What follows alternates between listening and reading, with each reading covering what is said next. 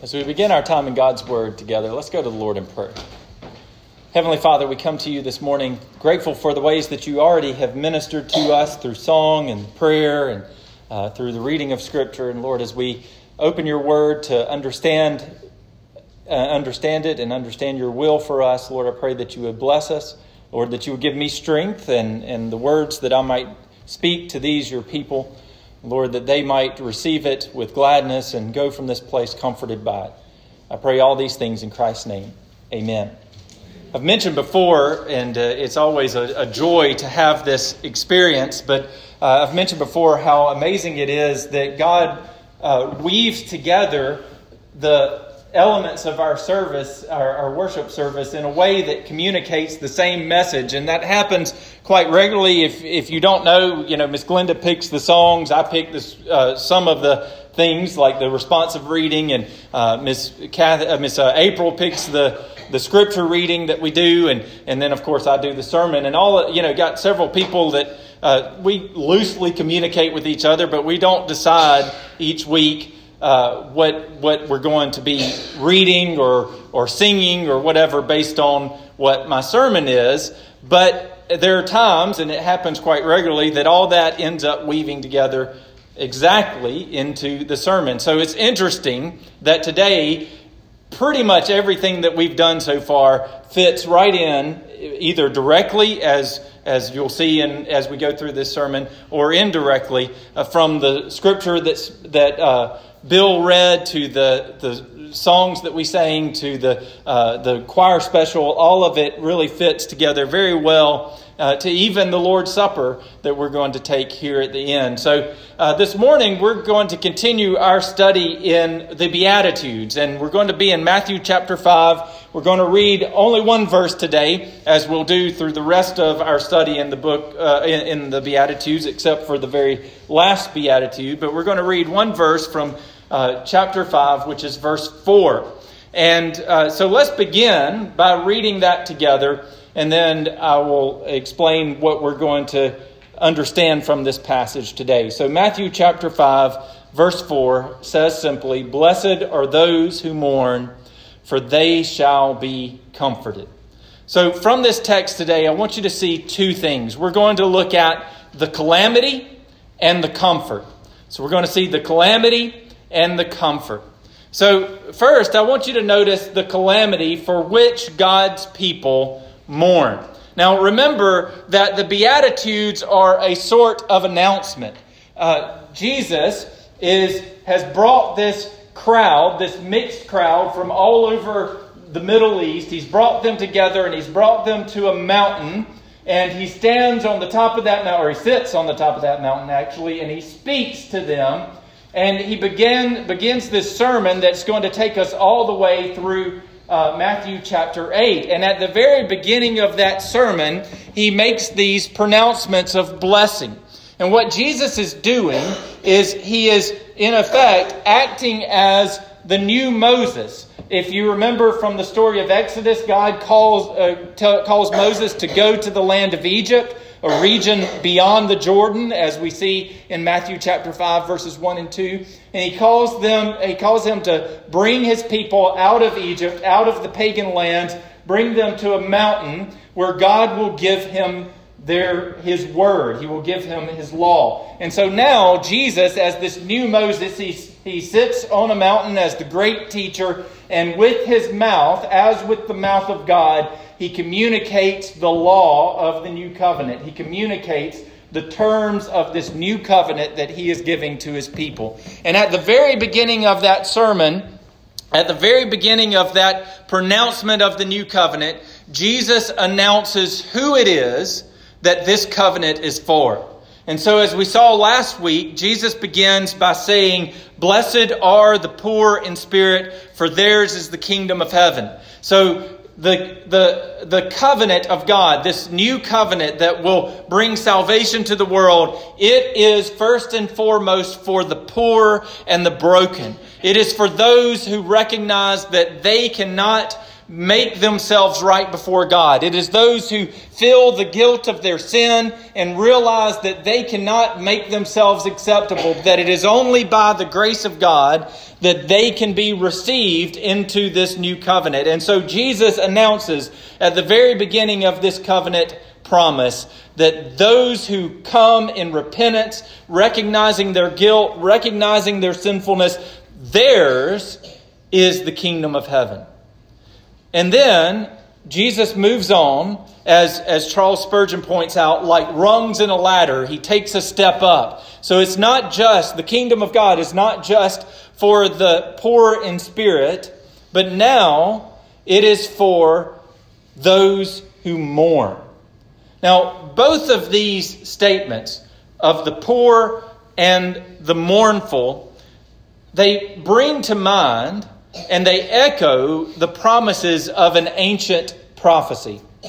There's a, in fact, the ancient prophecy that we have in this text that Jesus is, is alluding to in this text was the very first sermon that Jesus preached in Luke chapter 4. It's the prophecy given in Isaiah chapter 61, verses 1 through 3. And if this doesn't give you chills, I don't know what will. Isaiah prophesies some 700 years before Jesus ever was born. He prophesies this. The Spirit of the Lord God is upon me because the Lord has anointed me to bring good news to the poor and to comfort all who mourn. Isaiah's prophecy looks forward some 700 years to this very moment in Jesus' ministry. So, what does Isaiah and Jesus mean when he promises that the Messiah will bring comfort to those who mourn?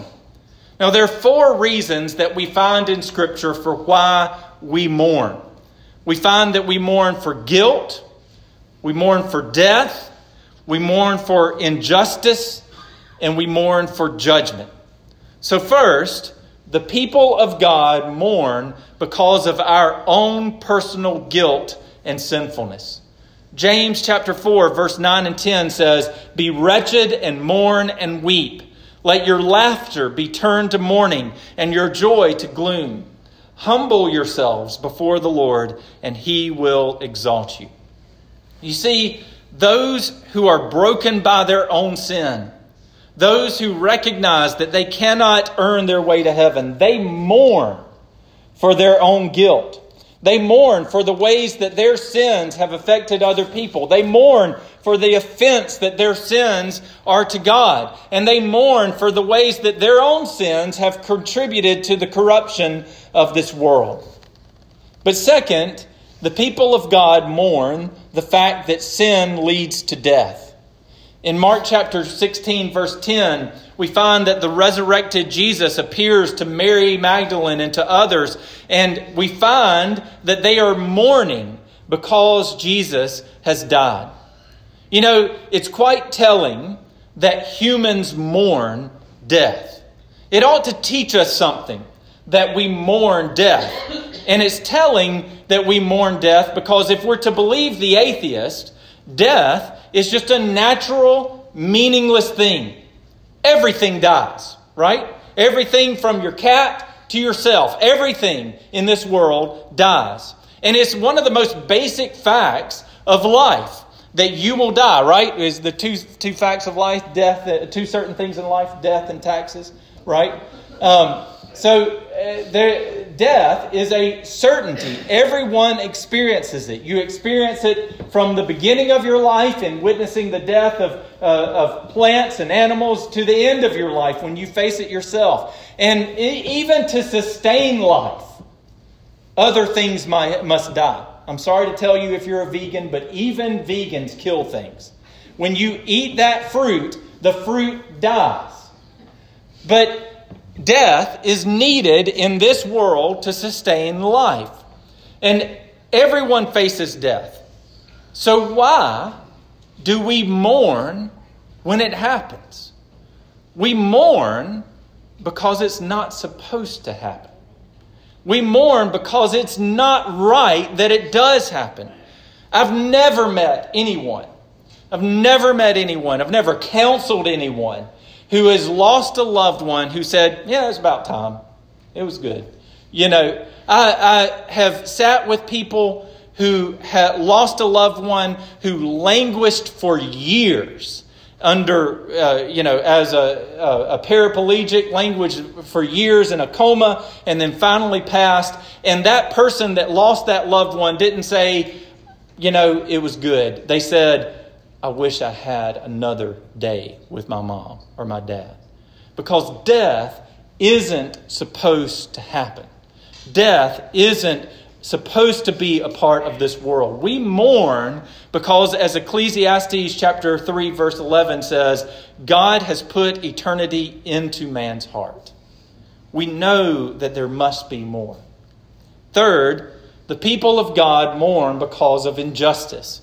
In Esther chapter 6, verse 12, we read that Mordecai was standing at the king's gate when he overheard a terrible plot by Haman that is uh, in which Haman intends to commit genocide on all the Jewish people. And it says that when he heard it, he went home and he mourned. You see, sin has not only brought death on this world, but it has brought injustice. There is the injustice of racism which devalues those who are made in the image of God simply because of the color of their skin. There is the injustice of lust, which values people only for the pleasure that they can bring. There is the injustice of greed, which takes from others so that we might have more. There's the injustice of deceit, which conceals or distorts the truth so that others believe a lie. There's the injustice of many other things that we can think of in this world. Whether you've had injustice done to you or whether you've done injustice to others, we can think of immeasurable ways that men and women hurt other people in what we do with our sin in this world. And we mourn the ways that these injustices destroy our humanity. In fact, that is the very thing that we sense today as we think about our country and we think about the independence that we have and we think about the rights that we have and we ask that we pray for our country. The reason we do that is we recognize that even in a country that's free, even that in a country that is governed by law, the rule of law, even in a country that has a Bill of Rights, there are still injustices that rage every single day. And we pray for a better union not because we believe our country is perfect and we want it to be more perfect, but for exactly the opposite. We, believe, we recognize that our country is full of injustice and we want it to be a righteous nation that does the will of God. So finally, the people of God mourn because of judgment. In Lamentation, verse, uh, chapter 1, verse 4, we read that the very roads leading to Jerusalem mourned because God had judged the nation of Judah and driven its people into exile. Those who recognize the severity of their sins, those who recognize their own guilt and the guilt of the humanity at large and the injustices that we commit, we also mourn because those we recognize that those sins, those injustices must be punished. We mourn because we uh, know that impending judgment is coming for the world because of sin. We mourn because of the unrepent, unrepentant friends and family members who will be judged and cast into everlasting darkness. We mourn because judgment is coming over the sins of the world. So, considering those reasons for mourning, it's hard to imagine how the mournful could be blessed. How could you say that someone who is grieving loss, how could you say that someone who is wrestling with guilt? How could you say that someone who has experienced injustice? How can you say that someone who senses the judgment of God bearing down on this world? How can you say that those people will be blessed? We can say that because Jesus announces that those who mourn will be blessed with comfort, and Jesus has brought that very comfort to those who trust in him. Now, our English word for comfort doesn't really do the idea justice here in what Jesus is saying. Comfort, if we talk about comfort, it could mean a pat on the back or it can mean an embrace. It can mean a letter or something like that. It can mean a number of things. But in the Greek, the word is parakaleo, which means to bring alongside. It's the idea, idea of me seeing you over there weeping and mourning, and me walking across the way, putting my arm around you, and offering consolation.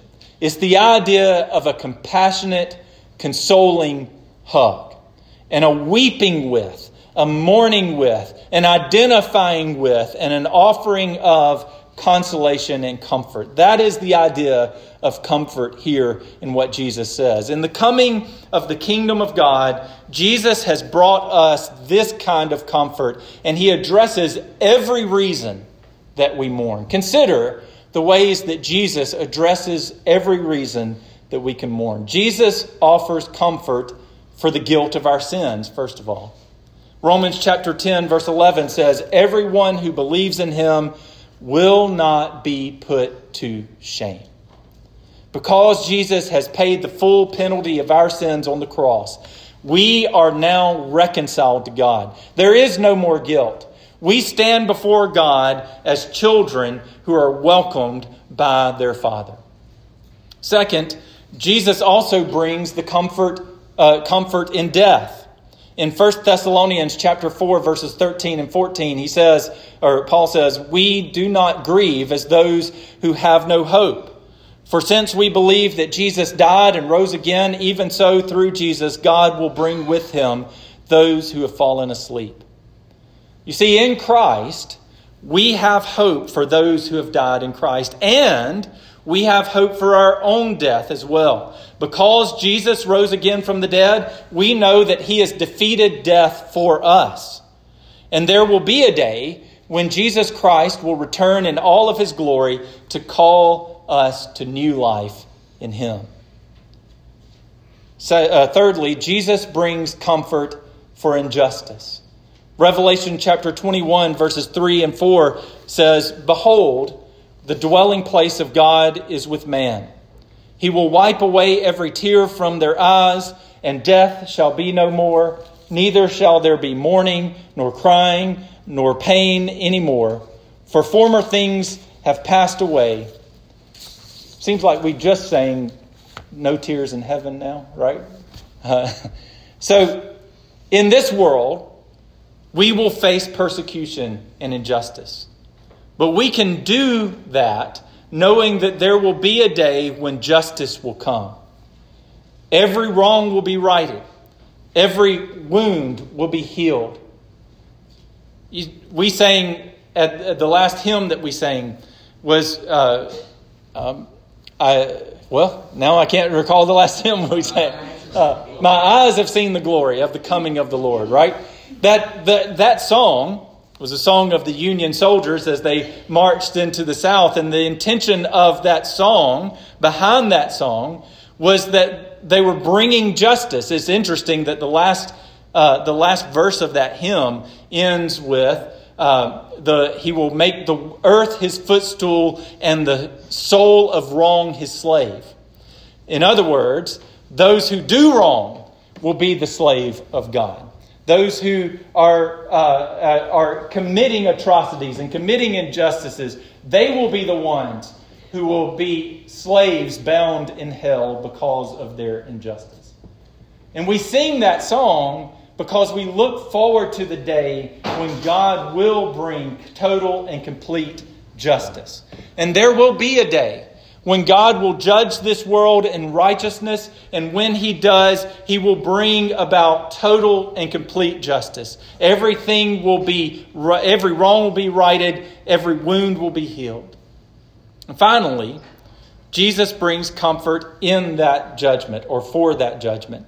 Romans chapter 5 verse 1 says, "Therefore, since we have been justified by faith, we have peace with God through our Lord Jesus Christ."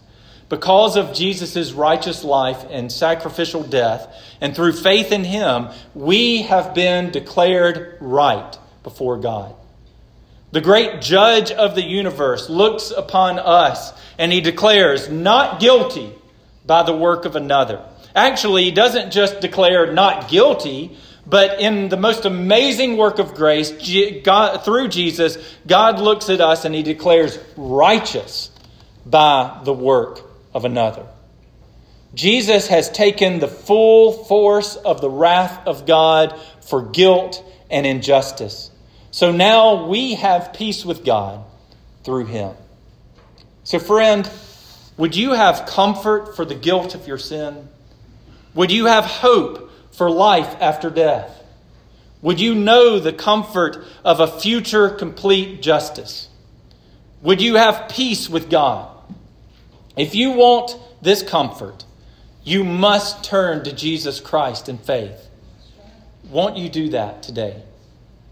Brothers and sisters, we have comfort in guilt, and we have comfort in death. We have comfort in injustice and in judgment because Jesus has overcome all of these for us.